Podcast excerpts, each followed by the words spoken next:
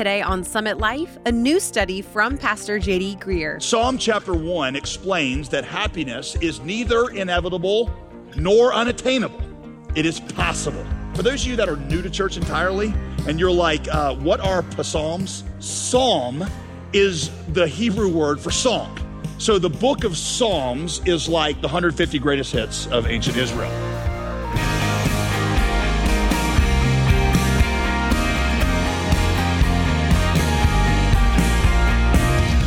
Welcome back to Summit Life with Pastor JD Greear. I'm your host, Molly Vidovich. Today, we're kicking off a new teaching series in the book of Psalms called Question Everything. We're discovering how an ancient book of music lyrics can help us answer some of the most pressing questions on our hearts, questions that people have been asking from the beginning of time. And you might be surprised by the answers. It's the first of several teaching series from the book of Psalms that we'll cover for the next few weeks. So go ahead and put a bookmark in the longest book of the Bible, and let's turn to Psalm 1 now as Pastor JD looks at the first question at hand Why am I not happy? We are beginning a new series this weekend on the book of Psalms. Uh, we're going to see how an Old Testament book that's written nearly 3,000 years ago um, deals with some of the most poignant existential questions that we ask today.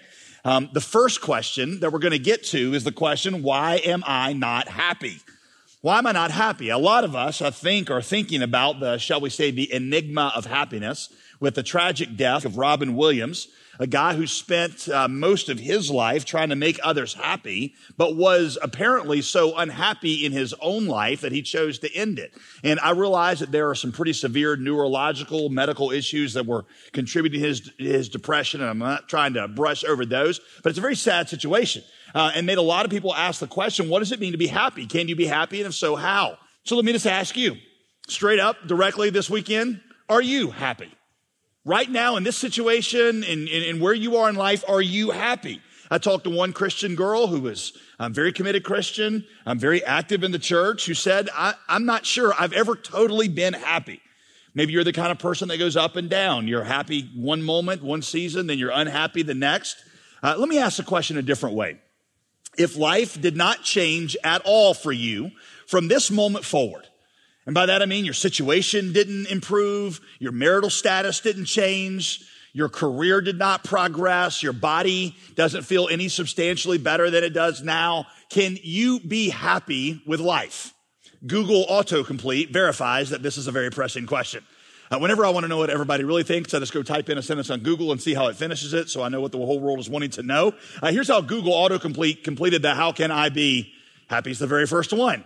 How can I be sure is second? How can I be saved? How can I become a bola lyrics? That was number four on my uh, computer.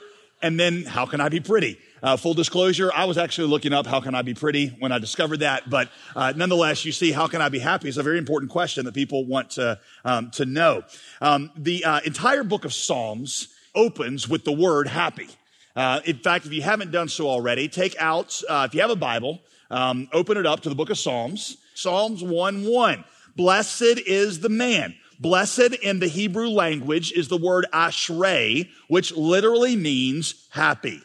That's what Psalm 1 is about. And scholars say that because this psalm is the opening to the whole book of Psalms, they're putting it there because it captures one of the dominant themes of the book of Psalms. 26 times in the book of Psalms, the writers are going to deal with the question of, can we be happy, truly happy? And if so, how? Now, I know that at this point, a bunch of y'all kind of roll your eyes internally and say, uh, the pastor's asking us, how can we be happy? I wonder if he's going to say Jesus. You know, you're like, that's just too easy, man. Um, it reminds me of the first grader who, you know, is in Sunday school and his teacher says, um, what's gray, has four paws and a bushy tail? And the first grader's like, sounds like a squirrel, but we're in Sunday school, so the answer has to be Jesus. Uh, and you're like, I, I, I know this is what you're going to say. I, I, understand you think I'm going to say that, but um, this psalm is a lot more complex than that, and it's not nearly that simplistic. Um, so at least hear this out. Um, I've heard it said that when you're young, you think happiness is inevitable. Uh, you're going to find that special person. You're going to get into that fulfilling job. If you'll be patient, happiness is just around the corner. It's coming. Life is going to be good. Happiness is inevitable. But by the time you get older, it's gone from happiness is inevitable to happiness being, you think, unattainable. I've heard it described as the difference between two of Shakespeare's most famous plays, uh, Much Ado About Nothing and Hamlet. Uh, Much Ado About Nothing, uh, if you've read or you know seen that one, um, basically at the end of Much Ado About Nothing, um, everybody gets to come home, everybody gets to marry who they wanted to marry. Uh, the person they thought was dead was really alive. Uh, the person they thought betrayed them didn't actually betray them, and everyone lives happily ever after. Um, then you got Hamlet. Last scene of Hamlet, everybody dies bitter and disappointed. Um, when you're young and naive, you think life is essentially much ado about nothing. It's headed toward happiness. Um, as you get older, you begin to think that it's much more like Hamlet. Psalm chapter one explains that happiness is neither inevitable nor unattainable. It is possible, right? Psalm one. Uh, by the way, for those of you that are new to church entirely, and you're like, uh, what are psalms? Psalm is the Hebrew word for song. So the book of Psalms is like the 150 greatest hits of ancient Israel. Uh, and we're going to look at a few of them, four of them over the next few weeks. Uh, so Psalm 1, verse 1. Happy is the man who walks not in the counsel of the ungodly, nor stands in the way of sinners, nor sits in the seat of scoffers. But his delight is in the law of the Lord, and on that law he meditates day and night. He is like a tree planted by streams of water that yields its fruit in its season. Its leaf does not wither, and in all that he does, he prospers. The ungodly are not so. The ungodly are like the chaff that the wind drives away. Therefore, the ungodly will not stand in the judgment, nor sinners in the congregation of the righteous. For the Lord knows the way of the righteous, but the way of the ungodly will perish. This psalm contrasts the godly with the ungodly those who walk with God, the psalmist says, are like trees that are planted near streams of water that have deep roots that bear fruit year after year and prosper in all that they do. The ungodly, by contrast, are like chaff. Chaff was the very um, fragile shell that went around a wheat seed. It was very light, and substantial. In fact, the way they would separate the wheat from the chaff is they would, they would put it in a basket and they would throw it up and even the slightest breeze would carry away the chaff so that only the wheat seed would fall back down um, into the basket. The psalmist uses this metaphor of a tree and chaff to show you why those who know God can be happy in a way that those who do not know God cannot be happy. He identifies two things that people usually look to to make them happy that cannot, in fact, make them happy at all. Right, so if you're taking notes, write this down. Here's letter A. You won't be happy, he says, when your happiness is based on circumstances. You won't be happy when your happiness is based on circumstances. You see how the psalmist in verse three seems to assume that your life goes through seasons? You have spring and summer seasons where the environment is favorable. Then you've got winter seasons that threaten to kill you. You will have drought seasons that threaten to starve you. You cannot cut out the drought and winter seasons from life. And if your happiness is dependent on you being in a spring season, happiness will always be elusive to you. If your happiness is dependent on you getting into and staying in a spring season of marriage, if it depends on you getting into a wonderful summer of your career, if it means getting into a great summer of retirement, then you will always find happiness to be elusive. I've, I've, I've, been reading a book by Tim Keller called Walking with God Through Pain and Suffering. And Keller in this book says that the modern approach to happiness is to remove any and all suffering. So avoid pain. And if you can't avoid it, sedate it. Eliminate disease. Become an activist and try to eliminate, eradicate disease, discomfort, and injustice. And these are good and worthy goals and often very Christian goals. But Keller says, listen, no amount of money, power, and planning can prevent bereavement, dire illness, relationship betrayal, financial disaster, or a host of other troubles from entering your life. Human life is fatally fragile and subject to forces beyond our power to manage. We will never succeed as a human race at removing all pain and suffering. Not in this age, not in the next age, not in the 10 ages after that, if we have that long. So if your whole strategy for being happy is getting and staying into a summer season, you will fail. And for many of you, that is entirely your strategy for getting happiness. is simply to get yourself into a season of life where things are good. And he's saying that will fail because life has seasons. I know that some of you will lose all respect for me here, but to see how our culture deals with happiness, I went and looked up on WikiHow, which is the great repository of the collective wisdom of the human race, how to be happy. Here are the top eight ways WikiHow identifies you should be happy. Number one, piece of counsel, be optimistic. So, what if your life is a huge mess with no promise that anything is going to change in the future? Well, just ignore those facts and just assume that it's going to get better. Clap along if you feel like that's what you want to do. So, what if someone pooped on your front porch? Free fertilizer, right? How many things in life is that going to work for? How many things in life, it may work for poop on your front porch, but is it going to work for everything? Number two, follow your gut. Oh, sure. That's great advice right? Follow, your heart is deceitful above all things, Jeremiah says, and desperately wicked, but by all means follow your heart because that will make you happy because everyone who follows their heart becomes happy. Miley Cyrus, right? Number three, own yourself. Own yourself, meaning don't apologize for who you are because you're awesome. But what if, in fact, you aren't awesome? And what if you have a lot of serious flaws that seriously need addressing? Well, that's a tough question. So let's just ignore that and move on. Number four, make enough money to meet basic needs. That's great until you can't or you don't because you lost your job. And by the way, most of the unhappy people that I know personally have their basic needs that are met. Number five, treat your body like it deserves to be happy because, you know, cancer never um, hits happy people, only hits unhappy people, so that'll work. Uh, number six, stay close to family and friends, unless they're jerks, of course. And what if your family and friends desert you? Well, you should have chosen better family and friends. Uh, number seven, have deep, meaningful conversations, unless you're depressed or sad, because then that can be a real drag. Um, n- number eight, smile. That's right. If all else fails, fake it. Just fake it. Seriously, is that the best we have? That is the collective wisdom of the human race on how to be happy. Thanks for joining us today on Summit Life with Pastor JD Greear. Before we get back to today's teaching, I wanted to take a moment and let you know about our brand new featured resource. It's an eight session study through one of the most famous Psalms in all of the Bible, Psalm 23. The teaching series we began today, called Question Everything, is based in the Psalms, and in a couple of weeks, he'll teach through another series on Psalm 23 itself. The Psalms hold so many questions and answers to life's biggest questions, and Psalm 23 in particular walks us through the hope that can only be found in the Lord. We know this study will grow and shape your walk with God, and it's a great way to study the Psalms yourself as you listen to Summit Life. We'll send you a copy of the study titled Goodness in the Middle with your gift of $35 or more.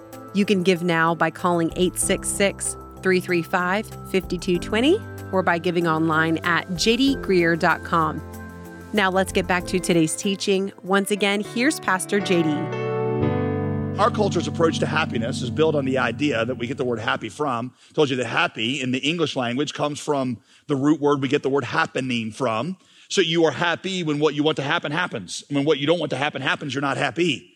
What the psalmist is talking about is joy, which is different. Joy goes deeper than the circumstances and your happenings because it has a source of joy that is not dependent on your happenings. Let me just ask you, is your happiness dependent on your happenings? You need something deeper. If you're really going to be happy, you need something deeper than your happenings. You need roots that go deeper into something that can endure both spring and winter seasons. Later in, in the Psalms, King David would say this, Psalm 4 7, you have put more joy in my heart than they, the ungodly, have when their grain and wine abounds. In other words, I got more joy in God than people have when their wine and grain overflow. And when I'm in a season where my grain and wine don't abound, I still have God, and He's a better source of joy than when I do have grain and wine. Listen to this. For the Christian, seasons of drought can actually deepen your joy which is totally counterintuitive to people. But seasons of drought can deepen your joy because it's in those seasons that you learn to drive your roots deeper into Christ. And in those seasons where Christ is all that you have, you find indeed that he is all that you need. And so when you go through a season of drought or winter and you drive your roots deep into the gospel, into God, then you find that when your wine and grain come back, your real joy is not in them anyway. And like David, you say, I got more joy in God than I do in grain and wine. So when the grain and wine's here, great. When it's not, great, because I've got God and he never changes. Let her be. Let her be. He says, you won't be happy when you have no anchor point outside of yourself. You're not going to be happy if you have no anchor point outside of yourself. See verses four and five? The happy man, he says, is like a, a tree with deep roots that anchor him. This attacks one of our culture's most cherished myths. That myth is the belief that happiness comes from complete freedom. You'll be happy, the myth goes, when you answer to no one. When you're free to make all your own rules, to define your own meaning, when you're like a room without a roof, that's when you're happy. C.S. Lewis compared this to the fish who decides that he wants to be free by escaping the confines of water.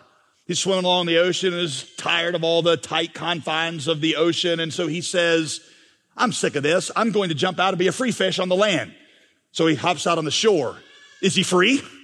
C.S. Lewis says he sort of, but is he going to be happy? Not for very long, right? Because he's a fish that's designed for water. So he is freest and happiest when he's in the environment he was designed for. The fish was designed for water, Lewis said. The human soul is designed for God. Therefore, you will be freest and you will be happiest when you are anchored in the thing that God has designed you to be in. A tree without roots is tumbleweed. Tumbleweed in some ways is freer than a tree, but is it happier? I would suggest not. Look at how the psalmist unpacks this. Verse four. The ungodly, the ungodly by contrast are not so. They're like chaff. The wind drives away. When we're not anchored into something outside of ourselves, there comes a point in your life at which you're just gone. You're forgotten. Nothing you did mattered. You just blow away. Life is a tale told by idiots, full of sound and fury, signifying nothing. I think this is Shakespeare Sunday. This is the third reference to Shakespeare, right? But there's no real justice in life. There's no real answer for this yearning in your heart for meaning and eternity. And see, here's what happens when you begin to think of life that way, an incredible despair starts to encroach over your heart. He said, no, no, no. I, I, I'm just going to have fun while I'm here. You know, YOLO, then you die. Right? No. That will work for a while when you're young and naive. But as you begin to get older, you will have to start fighting off this suffocating futility that begins to press in on you. You don't take my word for that. You're like, well, dude, you're in your 20s. What do you know about that? Um, you're still a young man. Um, take the, the, um, the words of Leo Tolstoy. You know who Leo Tolstoy was? He was a Russian novelist. He wrote War and Peace, Anna Karenina. Leo Tolstoy uh, wrote a, his autobiography. It was called Confessions. And in there, he talks about something that happened to him. Uh, he said was completely surprising. It happened in his mid to late 50s. He said, I was in a situation in life where everything was like it should be. He said, um, my books were selling like crazy. I'd never have to write another word and I'd be a, a wealthy man. He said, I uh, had a great marriage. My kids love me. Uh, he said, my reputation. He said, the critics love me. Uh, he said, my, I was physically strong. I felt good. I was an iron tribe. I was a rock. Um, he didn't say that, but he, you know, he, he said everything was good. He said, but this question in my fifties kept pressing in on my heart. It brought me to the verge of suicide. It demanded an answer without which I can't really live. Here's the question. Is there any meaning in my life that my inevitable death will not erase. Today or tomorrow, he says, death will come to those that I love, and then it will come to me. Soon, not only will I not exist, but no one will exist that remembers anything that I have said or done. So why then go on with the effort? I've always wanted have my life to have a meaning, but what's it all for? What's it all leading to? What difference does it make whether or not I do this thing or that thing or nothing at all? For a time, it was possible for me to live intoxicated with life. That's called being young. But as soon as one is sober, that's called getting older, it is impossible not to see that life in the face of death is a fraud and a stupid fraud at that. How often I've been told, oh, you cannot understand the meaning of life, so don't even think about it, just live. I can no longer do that, nor can anybody who really thinks about anything. If your life has no anchor outside of itself, it's chaff. It has no real permanence. Every pleasure is fleeting. It's full of sound and fury, a tale told by an idiot, signifying nothing. The psalmist goes on. Verse 5 The ungodly will not survive the judgment. In other words, not only is life here meaningless, even worse, at the end of a meaningless life, you stand under judgment. You see, the Bible says it is appointed unto man once to die. And after that, the judgment, which means that one day you will stand before the Almighty God at his throne and you will give an answer for your life and you will hear one of two words forgiven or condemned. What's it going to be like for you in that moment? What is it like if you gained everything that you wanted in life? What if you did manage to keep yourself in a summer season to stand before the throne of God and hear that one word verdict on your life condemned? What would it profit, Jesus said, a man for him to gain the whole world and lose his soul? What would you give in exchange for your soul? Think about his logic, right?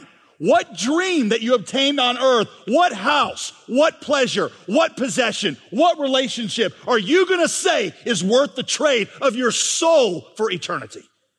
The psalmist could not have been more clear in laying out two very distinct ways to live, could he? This is a theme that's going to appear over and over in the book of Psalms. There are two ways to live, and you've got to choose one of the two. The man who knows God lives with an abundant, never ceasing source of joy that endures throughout all the seasons of his life. And when he dies, he is received into eternal glory. The ungodly live with an increasingly suffocating sense of futility. Every pleasure is fleeting. They have no recourse in pain. They find no deeper meaning in suffering. And when they die, they go into judgment. There are two ways to live. Which of these two ways will you choose to live? Now, the psalmist does one other thing in this psalm, and I want to take a few minutes to show it to you before we close, because he reveals to you the secret to really being happy. It's not enough to simply be a Christian or try Jesus or go to church or let go and let God or whatever you want to say. Now, he gives you the secret. It's in verse one. Watch this. Blessed is the man who walks not in the counsel of the ungodly. Counsel's how you, it's about how you think, right? Nor stands in the way of sinners. Way of sinners is how you live. Nor sits in the seat of scoffers. In those days, where you sat is where you thought you belonged. The young sat with the young, the rich sat with the rich, the old sat with the old. So in other words, he's saying, where you choose to find your identity, where you, how you think, how you live, where you base your identity. Here's what he's saying. Let your mind, your behaviors, and your identity be shaped by the word of God. It's not enough to come to church. It's not enough to be a Christian. It's not enough to be religious or even be saved. You have to drive the roots of your soul deep into the gospel so that your thinking, your actions, and your identity are all shaped by the gospel the gospel must become an anchor for your soul with roots that go so deep that whatever seasons you pass through, whether a winter of loneliness, a drought of depression, a storm of temptation, whatever season, you have an anchor that keeps your soul steadfast. Write this down. The secret to happiness is driving your roots deep into the gospel. He will hold you fast. You are precious to him, and he will not let you go. A much needed reminder today on Summit Life with Pastor JD Greear. This is the first message in our new teaching series called Question Everything.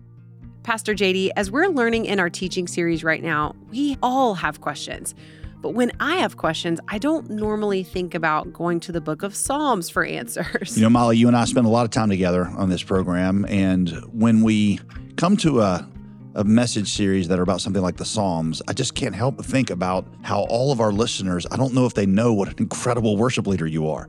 but yes, Molly, in answer to your question, this week we are looking at some relevant questions that that really bother us. And for those answers, we're diving into an ancient songbook, the Psalms, where David basically and, and the other psalmists just talk about human experience. To help us see the goodness of God and find our hope in Him, we have created an exclusive Summit Life study to go along with this that'll work through Psalm 23 that you can have. It's called Goodness in the Middle. One of the most rewarding studies I've ever done and taught to the church here.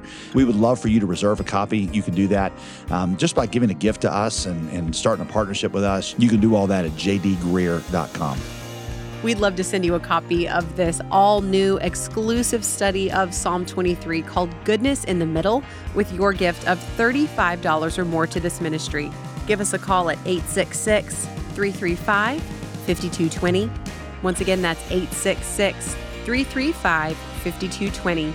Or you can give online at jdgreear.com. I'm Molly Vidovich, and we are so glad that you joined us today. For so many people, true happiness seems like an impossible dream. So, what's the solution? Tune in tomorrow as we learn more about the biblical recipe for happiness. That's Wednesday on Summit Life with JD Greear. Today's program was produced and sponsored by JD Greear Ministries.